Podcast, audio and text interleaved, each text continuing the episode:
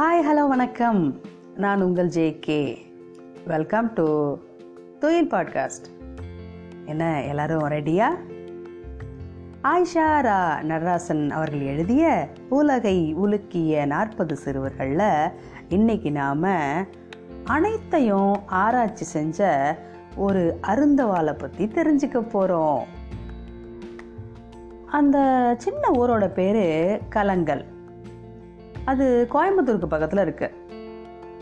அங்கே தான் அந்த பையன் இருந்தான். அவனோட பேர் துரைசாமி. அருந்தவாள் அப்படின்னு சொன்னால் தான் எல்லாருக்கும் தெரியும். அந்த அளவுக்கு அவனோட வாழ்த்தனம் ரொம்ப பிரபலம். அவனோட அப்பா கோபால்சாமி அவனோட சுட்டித்தனத்தை நிறுத்த முடியாமல் திணறினார். ஓனா உடும்பு இப்படி கண்ணில் பட்ட எல்லா விலங்குகளையும் பிடிச்சிட்டு வந்து அதை அறுத்து அதனுடைய உள்ளமைப்பு எப்படி இருக்குன்னு ஆராய்ச்சி செய்வான். ஒரு செடியை தலையிட நட்டா என்ன ஆகும் அப்படின்னு அவனோட அஞ்சு வயசுலேயே சிந்திக்க ஆரம்பித்தான் அந்த அருந்தவாளை லட்சுமி நாயக்கம்பாளையத்தில் இருக்கிற அவங்க மாமா வீட்டுக்கு படிப்புக்காக அனுப்பி வச்சாங்க. அவனுக்கு பள்ளிக்கூடம் ஒரு சிறை மாதிரி இருந்துச்சு. ஒரே இடத்துல உட்கார்றது வெறுப்பாக இருந்துச்சு. வீட்டு பாடம் எழுதுறதுக்கு வீட்டில் இருந்தா தானே? அவன் வீட்டிலே தங்குறது கிடையாது.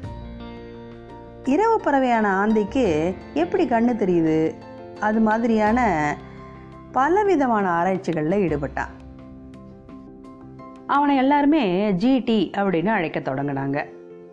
ஆராய்ச்சி அப்படின்னு சொல்லிக்கிட்டு சுடுகாட்டுக்கு கூட தைரியமாக போயிடுவான்.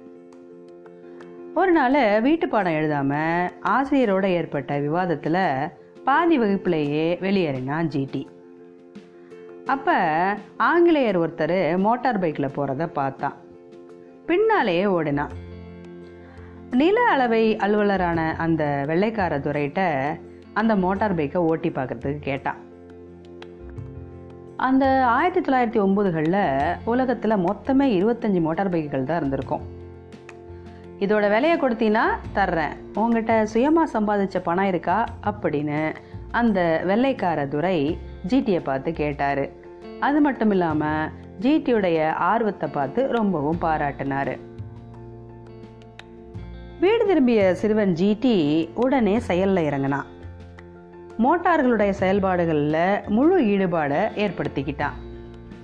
தினமும் அந்த துறையோட வீட்டுக்கும் அலுவலகத்துக்கும் போவான். ஒரு வாரத்தில் அந்த பைக்கை அக்கு வேறு ஆணி வேறாக பிரித்து போட்டு பிறகு திரும்ப முழுமையாக மாட்டினான் அப்போ அவனுக்கு வயசு பன்னெண்டு. அப்புறம் வீட்டுக்கு தெரியாமல் விடுதிகளில் ஹோட்டல்கள்லன்னு பல்வேறு வேலைகளை பார்த்தான். மூணு வருடங்களில் நானூறு ரூபாயை சேமிச்சுக்கிட்டு அந்த வெள்ளைக்கார துறை முன்னாடி போய் நின்னான். உங்கள் பைக் என்ன விலை? அப்படின்னு கேட்டப்ப அவரால் நம்ப முடியலை. சுயமாக சம்பாதிச்சதுன்னு அவன் காட்டிய பணம் எவ்வளவுன்னு கூட பார்க்காம தன்னோட பைக்கை அவன்கிட்ட கொடுத்துட்டாரு. விரைவிலேயே ஜிடி தன்னுடைய மாமாவோட விவசாய பண்ணையில் பருத்தி செடியில் ஆராய்ச்சி செஞ்சான். மேட்டிலிருந்து பள்ளத்தை நோக்கி விதைச்சோம்னா புகையிலை தோட்டம் சிறப்பு பலன் தரும் அப்படிங்கிறது உட்பட பலருக்கு வேளாண் குறிப்புகளை கொடுத்தான். வேப்ப எண்ணெய் தயாரிப்பில் புதிய உத்தி குறித்து பார்க் டேவிஸ் அப்படிங்கிற மருந்து கம்பெனிக்கு ஆய்வினை அவன் சமர்ப்பித்த போது அவனுக்கு வயசு பதினாறு.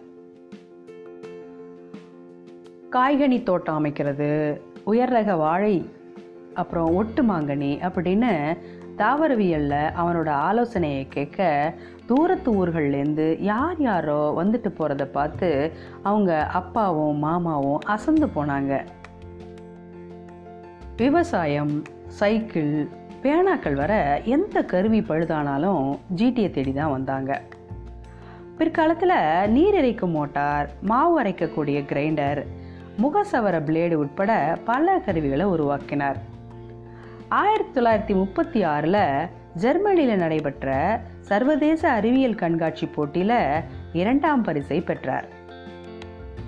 ஆயிரத்தி தொள்ளாயிரத்தி முப்பத்தி ஏழில் ஒரு மோட்டார் வாகனத்தை வாங்கி அதில் சில மாறுதல்களை ஏற்படுத்தி பொள்ளாச்சிக்கும் பழனிக்கும் இடையே பயணிகள் பேருந்தை இயக்கினர். இந்தியாவின் எடிசன் என புகழ்பெற்ற ஜிடி நாயுடு உலக நாயகனாக மிளிர்ந்தார். மீண்டும் சந்திப்போம். நன்றி.